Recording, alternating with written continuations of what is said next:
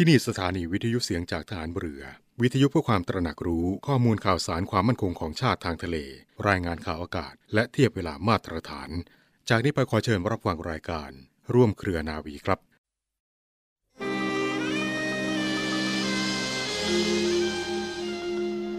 ความจริงใจต่อผู้อื่น เป็นคุณธรรมสำคัญมากสำหรับผู้ที่ต้องการความสำเร็จและความเจริญ เพราะช่วยให้สามารถกระจัดปัดเป่าปัญหาได้มากมาย ดยเฉพาะอย่างยิ่ง ปัญหาอันเกิดจากความกินแหนงแคลงใจ และเอารัดเอาเปรียบกัน นอกจากนั้นยังทำให้ได้รับความเชื่อถือไว้วางใจ และความร่วมมือ สนับสนุนจากทุกคนทุกฝ่าย ที่ถือมั่นในเหตุผลและความดี ผู้มีความจริงใจจะทำการสิ่งใดก็มักสำเร็จได้โดยราบรื่น พระบรมราชวาทของพระบาทสมเด็จพระบรมชนกาธิเบศรมหาภูมิพลอดุลยเดชมหาราช บรมนาถบพิตร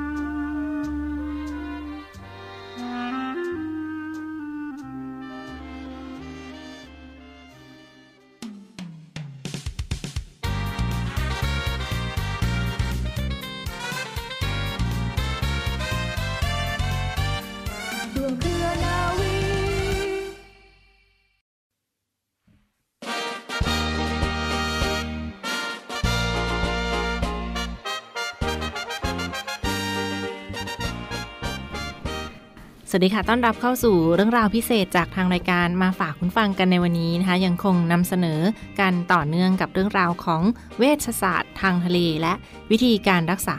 ด้วยการบำบัดออกซิเจน แรงดันสูงค่ะ วันนี้ทางรายการยังคงอยู่กับคุณหมอเรือเอกนายแพทย์พิชยพงษ์ยันยงสถิตนะคะคุณหมอผู้อำนวยการโรงพยาบาลโรงเรียนในเรือที่มาร่วมพูดคุยกับเราในวันนี้อย่างต่อเนื่องค่ะ สวัสดีค่ะคุณหมอค่ะ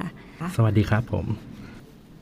ค่ะเรียกได้ว่าวันนี้ก็ขอนำเสนอกันกับอีกหนึ่งเรื่องราวต่อเนื่องกับตอนที่ผ่านมานั่นคือการบำบัดด้วยออกซิเจน แรงดันสูงนะคะ ซึ่งที่ผ่านมาก็ได้นำเสนอถึง รายละเอียดที่สำคัญของวิธีการรักษาทางการแพทย์วิธีนี้ก็คือการบำบัดด้วยออกซิเจน แรงดันสูง ซึ่งบางท่านอาจจะเคยได้ยินมาบ้างแล้ว หรือว่าบางท่านก็อาจจะยังไม่เคยรู้จักว่ามันสามารถใช้รักษาโรคใดได้บ้าง หรือว่าเป็นทางเลือกอีกวิธีหนึ่งที่จะช่วยในการรักษาโรคต่างๆ ไม่ว่าจะเป็นโรคคาร์บอนมอนอกไซด์เป็นพิษ โรค แผลติดเชื้อ แผลจากรังสีหรือว่าแผลหายาก โรคหูดับเฉียบพลันต่างๆ ด้วยค่ะก็เป็นอีกหนึ่งวิธีทางเลือกที่จะช่วยรักษาผู้ป่วยกันนะคะ วันนี้มานำเสนอกันกับอีกหนึ่งโรคค่ะที่ใช้วิธีบำบัดด้วยออกซิเจนแรงดันสูง ร่วมด้วย ได้เช่นกันนะก็คือ โรคน้ำหนีบค่ะ บางท่านอาจจะเคยได้ยินบ้างแล้ว หรือว่าบางท่านอาจจะยังไม่เคยได้ยินนะว่า โรคน้ำหนีบนั้นคืออะไรหรือว่ามีรายละเอียดเป็นอย่างไร เรียนถามคุณหมอให้ช่วยอธิบาย เพิ่มเติมค่ะว่า โรคน้ำหนีบคืออะไรนะแล้วก็มีอาการเป็นอย่างไรหรือว่าเกิดขึ้นได้ในกลุ่มใดบ้างค่ะเรียนเชิญค่ะ ครับผมถ้าจะพูดให้เข้าใจง่ายๆนะครับโรคน้ำหนีบครับอาจจะเรียกชื่อเป็นภาษาอังกฤษว่าโรค decompression sickness ครับซึ่งเป็นโรคที่คนทั่วไปอาจจะไม่ค่อยคุ้นหูเท่าไหร่ครับ แต่โรคนี้มีความสำคัญมากในกลุ่มนักดำน้ำครับ โดยเมื่อร่างกายของนักดำน้ำเนี่ยครับอยู่ในสภาวะที่มีความกดอากาศเปลี่ยนแปลงอย่างรวดเร็ว หรือพูดง่ายๆก็คืออยู่ใต้น้ำเนี่ยนะครับแก๊สไนโตรเจนในร่างกายครับจะมารวมตัวกันทำให้เกิดฟองแก๊ส bubble เกิดขึ้นครับ ซึ่งไอฟองแก๊ส bubble ที่เกิดขึ้นนะครับจะไปสะสมอยู่ตามจุดต่างๆ ของร่างกายครับผมแล้วเมื่อเกิดการเปลี่ยนแปลงความดันเกิดขึ้นครับ เช่นแบบผุดขึ้นมาจากจากใต้น้ำขึ้นไปสู่ผิวน้ำแล้วนะครับ แก๊สที่อยู่ตามส่วนต่างๆของร่างกายจะเกิดการขยาย แล้วก็ไปอุดตันตามกระแสเลือดหรือซึมเข้าไปเนื้อเยื่อในอวัยวะต่างๆ ภายในร่างกายครับ ซึ่งอาจจะส่งผลให้เกิดเนื้อเยื่อบาดเจ็บ และเกิดอาการผิดปกติต่างๆ ตามมาได้ครับผม ค่ะนั่นก็คือเรื่องราวของโรคน้ำหนีบนะหรือว่าโรคที่เกิดขึ้นได้ในกลุ่มนักดำน้ำหรือว่าผู้ที่ทำงานอยู่ภายใต้สภาวะการเปลี่ยนแปลงทางสภาพอากาศ และถ้ามีปัจจัยเสี่ยงอื่น ๆ เช่น ต้องอยู่ในท้องทะเลดำน้ำเป็นเวลานาน แล้วก็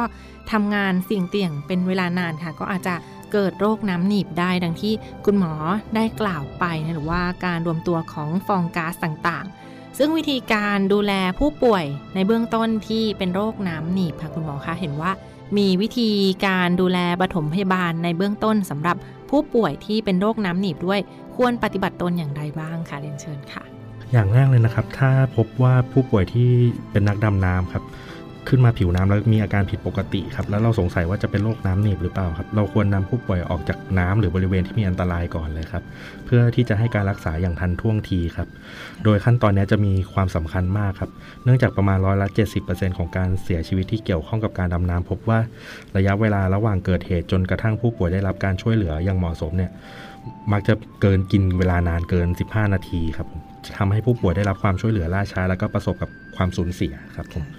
แล้วพอนำผู้ป่วยออกมาจากบริเวณที่มีอันตรายแล้วขึ้นจากฝั่งมาเรียบร้อย แล้วก็ต้องทำการซักประวัติผู้ป่วยนะที่เกิดเหตุครับหรือตรวจสอบจากสมุดบันทึกการดำน้ำก็ได้ครับหรือตรวจสอบจากไดคอมพิวเตอร์ก็ได้ว่า การเจ็บป่วยที่เกิดขึ้นเนี่ยมันเกี่ยวข้องกับการดำน้ำหรือไม่ครับผมนอกจากนี้ต้องคอยดูอุปกรณ์ดำน้ำให้อยู่ในสภาพเดิม แล้วก็ห้ามปลดหรือถอดออกครับเพื่อตรวจสอบสาเหตุว่าเกี่ยวข้องกับอุปกรณ์การดำน้ำหรือเปล่าครับผมค่ะแล้วก็ทำการตรวจประเมินอาการและให้การรักษาเบื้องต้น เพื่อช่วยชีวิตตามหลักการช่วยชีวิตขั้นพื้นฐานครับค่ะเรียกได้ว่าก็เป็นการดูแลผู้ป่วยที่สงสัยว่าเป็นโรคน้ำหนีบในเบื้องต้นนะข้อสำคัญก็คือต้อง รีบรักษาอย่างทันท่วงที แล้วก็นำผู้ป่วยออกจากบริเวณที่มีอันตรายอย่างทันท่วงที เพื่อลดความเสี่ยงต่อการเสียชีวิตด้วยนะคะ และในส่วนของการประเมินหรือว่าการรักษาปฐมพยาบาล ช่วยชีวิตผู้ป่วยโรคน้ำหนีบในเบื้องต้นค่ะ ถ้าสมมุติว่าเราอยู่ในเหตุการณ์ที่มีผู้ป่วยโรคน้ำหนีบนั้น เราจะช่วย ดูแลหรือว่าปฐมพยาบาลผู้ป่วยอย่างไรบ้างนะคะ มีรายละเอียดการปฏิบัติตนอย่างไรบ้างคะเรียนเชิญคุณหมอค่ะ ครับผมจริง ๆ แล้วการปฐมพยาบาลเบื้องต้นในผู้ป่วยที่สงสัยว่าจะเป็นโรคน้ำดีนะครับ คนธรรมดาสามารถทำได้ไม่ยากครับ แล้วก็รวมถึงคนที่เป็นครูฝึกนักดำน้ำอะไรต่างๆจำเป็นต้องมีความรู้ในด้านนี้ครับผมค่ะโดยเบื้องต้นควรจะจัดผู้ป่วยให้อยู่ในท่าที่เหมาะสมที่สุดสำหรับผู้ที่เกิดการบาดเจ็บจากการดำน้ำครับก็คือการนอนหงายราบครับ บางที่อาจแนะนำให้นอนตะแคงซ้าย ถ้าผู้ป่วยหมดสติครับเพื่อกันไม่ให้ลิ้นไปจุก อุดทางเดินหายใจครับผมค่ะแล้วก็ทำการให้ออกซิเจน 100%กับผู้ป่วยที่บาดเจ็บจากการดำน้ำทุกรายครับ ก่อนที่จะส่งตัวไปรับการรักษาต่อ เพราะว่าการให้ออกซิเจน 100%เนี่ยจะมีผลทำให้เกิดความแตกต่างของแรงดันระหว่างไนโตรเจนในร่างกายแล้วก็ปอดสูงขึ้นครับทำให้มีการกำจัดไนโตรเจนออกจากร่างกายได้มากขึ้นนะครับผมค่ะ แล้วก็อาจจะพิจารณาให้สารน้ำชนิดไอโซโทนิกในผู้ป่วยที่บาดเจ็บหนักทุกรายเลยแล้วก็สารน้ำที่ให้ไม่ควรมีส่วนประกอบของน้ำตาล เนื่องจากภาวะน้ำตาลสูงอาจจะทำให้มีผลกระทบต่อสมองมากขึ้นครับ ส่วนในรายที่รู้สึกตัวดีอาจจะให้ดื่มน้ำมาก ๆ ครับผมค่ะแล้วก็ให้ความอบอุ่นกับร่างกายกับผู้ป่วยนะครับผมแล้วก็รีบนำส่งผู้ป่วยไปรับการบำบัดด้วยออกซิเจนแรงดันสูงที่อยู่ใกล้ที่สุดโดยด่วนเลยครับ อย่างเช่นถ้าเป็นแถวเอ่อภูเก็ต ก็จะมีโรงพยาบาลวชิระภูเก็ต เป็นหลักแบบเนี้ยครับ ค่ะนั่นก็เป็นวิธีการรักษาหรือปฐมพยาบาลในเบื้องต้นสำหรับผู้ป่วยที่เป็นโรคน้ำหนีบนะคะประเด็นสำคัญก็ตั้งสติกันก่อนด้วยที่จะช่วยชีวิตผู้ป่วยนะเพื่อให้เขาปลอดภัยจัดผู้ป่วยให้อยู่ในสถานที่ที่เหมาะสมปลอดภัย แล้วก็เรียกผู้ที่เชี่ยวชาญในการรักษาด้วยค่ะก็เป็นอีกหนึ่ง ปัจจัยสำคัญที่จะช่วยให้ลดความเสี่ยงต่อการเสียชีวิตด้วยนะคะ และประเด็นสุดท้ายในวันนี้ค่ะทำไมผู้ป่วยโรคน้ำหนีบ เห็นว่ามีวิธีการรักษาด้วยการบำบัดด้วยออกซิเจนแรงดันสูงด้วยนะคะทำไมต้องใช้วิธีนี้ในการรักษาผู้ป่วยที่เป็นโรคน้ำหนีบค่ะเดินเชิญคุณหมอค่ะ คือการบำบัดด้วยออกซิเจนแรงดันสูงในผู้ป่วยโรคน้ำหนีบเนะครับมีประโยชน์ก็คือจะช่วยลดขนาดฟองก๊าซที่สะสมอยู่ในร่างกายให้เล็กลงครับผมแล้วก็ช่วยส่งเสริมประสิทธิภาพในการละลายของแก๊สกลับเข้าสู่กระแสเลือดและออกจากร่างกายทางการหายใจครับผมแล้วก็เพิ่มปริมาณออกซิเจนไปสู่เนื้อเยื่อต่างๆ เพื่อส่งเสริมการคืนสภาพของเนื้อเยื่อจากการขาดออกซิเจนได้ด้วยครับผม ค่ะนั่นก็คือเรื่องราวของการรักษาผู้ป่วยที่เป็นโรคน้ำหนีบนะด้วยการบำบัดด้วยออกซิเจน แรงดันสูงอีกหนึ่งทางเลือกในการรักษาผู้ป่วยในครั้งนี้ที่จะลดความเสี่ยงต่อความเจ็บป่วยแล้วก็บาดเจ็บต่างๆ ได้เช่นเดียวกัน ซึ่งเรื่องราวเหล่านี้ก็จะมาพูดคุยกันต่อในตอนหน้าคุณฟังคะ วันนี้ต้องขอขอบพระคุณเป็นอย่างสูงค่ะ คุณหมอเรือเอกนายแพทย์พิชยพงษ์ยันยงสถิต คุณหมอผู้อำนวยการโรงพยาบาล โรงเรียนในเรือ ที่มาร่วมพูดคุยกับเราในวันนี้และพบกันใหม่ในตอนหน้านะคะ สวัสดีค่ะ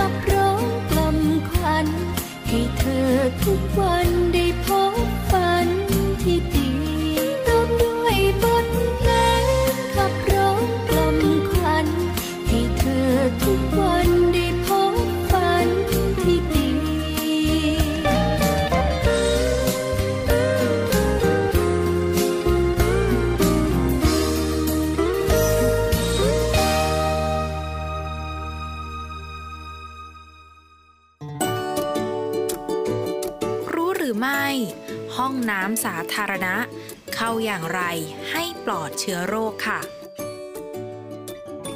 ห้องน้ำสาธารณะนะคะ เป็นสิ่งที่หลีกเลี่ยงไม่ได้เวลาออกจากบ้านค่ะ ห้องน้ำคือสิ่งที่ทุกคนจำเป็นต้องใช้ในชีวิตประจำวัน วันละหลาย ๆ ครั้ง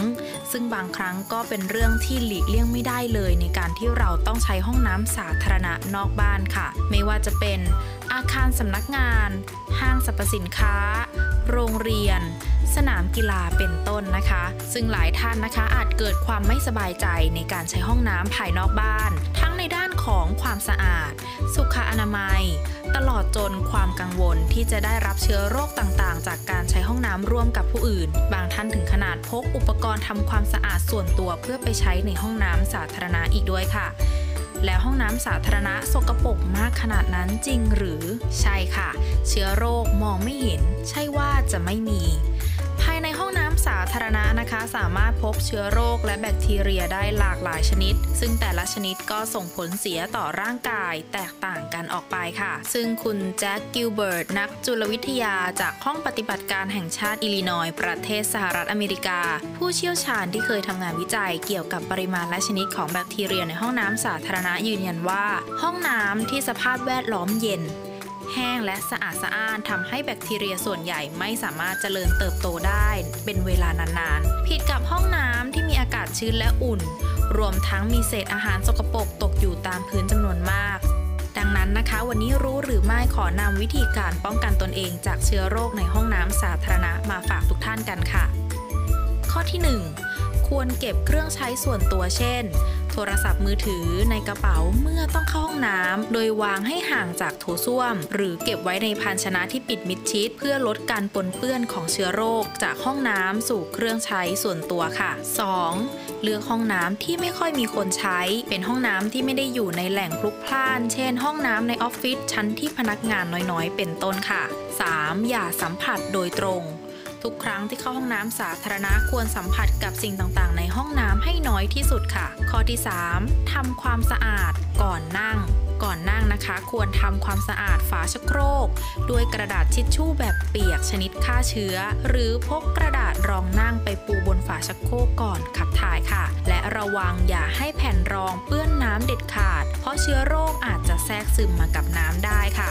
5. ใช้เวลาให้น้อยที่สุดไม่ถึงขั้นกับต้องจับเวลานะคะ แต่ควรใช้เวลาในการทำธุระในห้องน้ำให้สั้นที่สุดเท่าที่จะทำได้ค่ะ ถ้าจำเป็นต้องใช้ชักโครกควรเลือกลือกดูห้องน้ำที่สะอาดที่สุดและหลังจากที่ขับถ่ายเสร็จควรปิดฝาชักโครกก่อนกด เพื่อป้องกันเชื้อโรคแพร่กระจายในอากาศค่ะ ข้อที่ 6 ไม่เหยียบโถส้วม หลายคนใช้บริการห้องน้ำสาธารณะผิดวิธีนะคะ โดยใส่รองเท้าขึ้นไปนั่งบนฝารองนั่ง เพราะคิดว่าจะทำให้ไม่สัมผัสกับเชื้อโรค แต่จริงๆ แล้วนะคะ ระหว่างที่ขับถ่ายอาจจะมีการกระเด็น ซึ่งเป็นสิ่งที่รวมเชื้อโรคเปื้อนได้มากกว่าการนั่งธรรมดาค่ะ ข้อที่ 7 ไม่ตักน้ำที่เปิดไว้ การใช้น้ำล้างทำความสะอาดไม่แนะนำให้ตักในส่วนที่มีอยู่ในถังเดิม แต่ควรรองจากก๊อกโดยตรง เพื่อป้องกันเชื้อโรคที่สะสมอยู่ในถังน้ำและข้อสุดท้ายค่ะข้อที่ 8 ล้างมือทุกครั้งหลังเสร็จธุระ มื่อเข้าห้องน้ำเสร็จเรียบร้อยนะคะ เพื่อไม่ให้เชื้อโรคติดมากับมือของเรา ควรล้างมือให้สะอาดด้วยน้ำสะอาดและสบู่ค่ะ เริ่มต้นล้างมือโดยฟอกฝ่ามือด้านหน้า ด้านหลังง่ามนิ้วมือด้านหน้า ด้านหลัง ฟอกนิ้วมือและข้อนิ้วมือด้านหลัง รวมทั้งฟอกหัวแม่มือ ขัดสิ่งสกปรกบริเวณซอกเล็บและข้อมือ ล้างสบู่ออกด้วยน้ำสะอาด เช็ดมือให้แห้งด้วยกระดาษเช็ดมือ หากไม่มีสบู่นะคะ ให้ใช้น้ำสะอาด ล้างซ้ำๆหลาย ๆ ครั้งค่ะ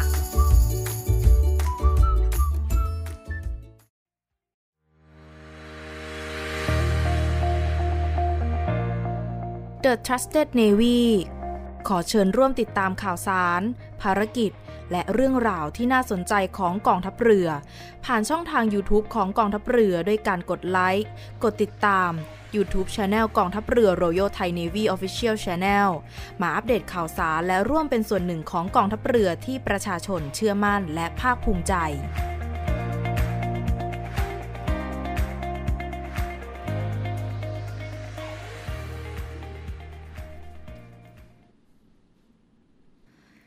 ต่อเนื่องกันในช่วงนี้กับข่าวสารจากกองทัพเรือรายการร่วมเครือนาวี รับฟังผ่านทางสถานีวิทยุเสียงจากทหารเรือ สทร 15 สถานี 21 ความถี่ ทั่วประเทศไทยนะคะ และรับฟังออนไลน์กันได้ เช่นเดียวกันที่เว็บไซต์ www.voiceofnavy.com หรือ www.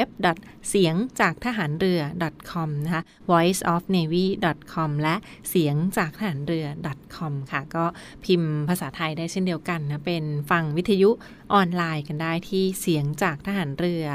วันนี้มีอีกหนึ่งกิจกรรมบรรยากาศการดูแลรักษาท้องทะเลไทยมาฝากคุณฟังกันนะในส่วนของกองทัพเรือและมูลนิธิอนุรักษ์ แนวปะการัง และสิ่งมีชีวิต ใต้ทะเลไทยค่ะ ก็ได้มีการจัดกิจกรรมรณรงค์ ให้น้องๆ เยาวชน และพี่น้องประชาชนนักท่องเที่ยวที่เกี่ยวข้องในพื้นที่ค่ะก็มีการรณรงค์ให้ดูแลรักษาท้องทะเลไทยให้มีความอุดมสมบูรณ์ เช่นเดียวกันมาทางด้านของกรมทรัพยากรทางทะเลและชายฝั่งนะคะ ช่วงนี้เขาออกมาประชาสัมพันธ์ให้ระมัดระวังและลดความเร็วในการเดินทางหรือว่าสัญจรทางเรือ ที่อ่าวสัตหีบอำเภอสัตหีบ จังหวัดชลบุรีรีด้วยเช่นเดียวกันค่ะ เน้นย้ำประชาสัมพันธ์ให้ระมัดระวังสำหรับทั้งผู้ประกอบการนักท่องเที่ยว หรือผู้ที่จำเป็นต้องเดินทางไปบริเวณ พื้นที่อ่าวสัตหีบ จังหวัดชลบุรีนะคะเดินทางท้องทะเลไทย ดังนั้นก็ระมัดระวังลดความเร็วในการเดินเรือเพื่อความปลอดภัยของ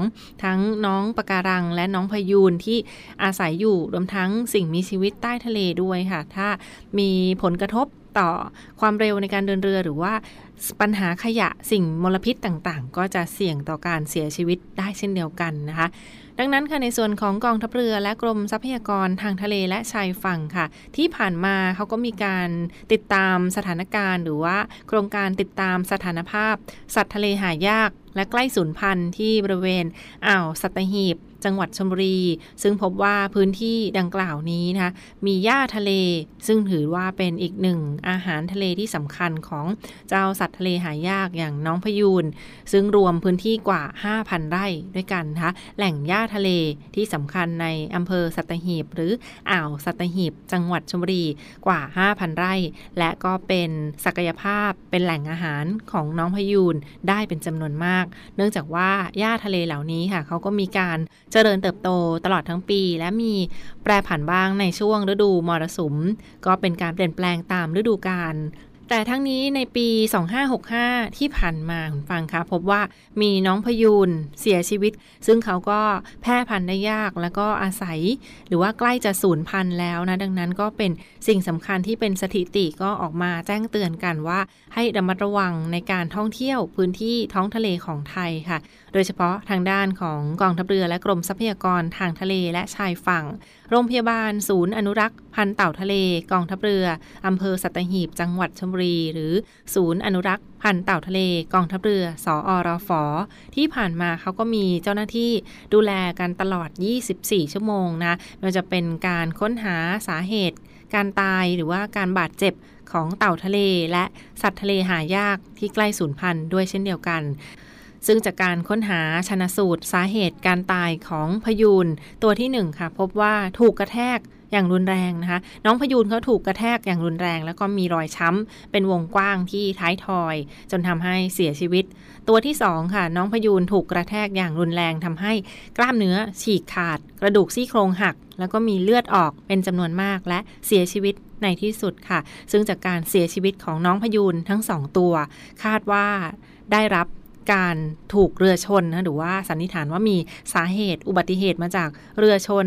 รวมทั้งข้อมูลของเมื่อเดือนธันวาคมปีที่ผ่านมา ก็พบว่ามีรายงานพยูนมีชีวิตที่อ่าวดงตาลนะคะซึ่งบันทึกภาพได้ขณะที่นักแล่นใบนักเรือใบกำลังฝึกซ้อม เห็นว่ามีพยูนอาศัยอยู่ปริมาณหนึ่งที่อ่าวสัตหีบจังหวัดชนบุรี นี่ก็เป็นอีกหนึ่งเหตุการณ์ตัวอย่างสถิติที่ผ่านมาฟังคะที่มีซากพยูนเสียชีวิตจากอุบัติเหตุของการเดินเรือหรือว่า ความสัญจรการเดินเรือในพื้นที่อ่าวสัตหีบจังหวัดชนบุรีนะคะ ดังนั้นก็มีการประชาสัมพันธ์ขอความร่วมมือเป็นอย่างสูงคุณฟังคะสำหรับท่านใดที่เป็นทั้งนักท่องเที่ยวหรือว่าพี่น้องชาวประมง และก็นักท่องเที่ยวนักเล่นใบทางทะเลใด ๆ ก็ตามนะคะดังนั้นก็ขอความร่วมมือประชาสัมพันธ์ให้ลดความเร็วในการสัญจรทางเรือ และก็ อนุรักษ์ทรัพยากรทางทะเลของไทย โดยเฉพาะน้องพยูนที่เป็นสัตว์ทะเลหายาก เช่นเดียวกันในพื้นที่ของอ่าวสัตหีบค่ะ พยูนเขาก็จะใช้เป็นแหล่งหญ้าทะเล หรือว่าอ่าวสัตหีบนั้นมีแหล่งหญ้าทะเล เป็นแหล่งอาหารของน้องพยูนเป็นจำนวนมากนะคะดังนั้นก็มีการประชาสัมพันธ์ทั้งเครือข่ายชุมชนชายฝั่งทะเล ชุมชนชาวประมง และนักท่องเที่ยวให้เดินเรือด้วยความระมัดระวังและลดความเร็วในการเดินเรืออ่าวท้องทะเลต่างๆ โดยเฉพาะช่วงเดือนนี้เรื่อยไปถึงเดือนมีนาคมของ 2566 นี้นะ เพื่อป้องกันอุบัติเหตุทางน้ำและอุบัติเหตุที่อาจจะเกิดขึ้นต่อพยูน หรือสัตว์ทะเลหายากต่าง ๆ นะคะ ก็เป็นอีกหนึ่งเรื่องราวที่มาฝากประชาสัมพันธ์กันในช่วงนี้ค่ะ และทั้งหมดคือข่าวสารจากรายการร่วมเครือนาวีในวันนี้ขอบคุณทุกท่านที่ติดตามรับฟังนะและพบกันได้ใหม่ ในทุกวันเวลาประมาณ 12 นาฬิกาเป็นต้นไป ทางสถานีวิทยุเสียงจากทหารเรือ วันนี้ลาไปก่อน สวัสดีค่ะ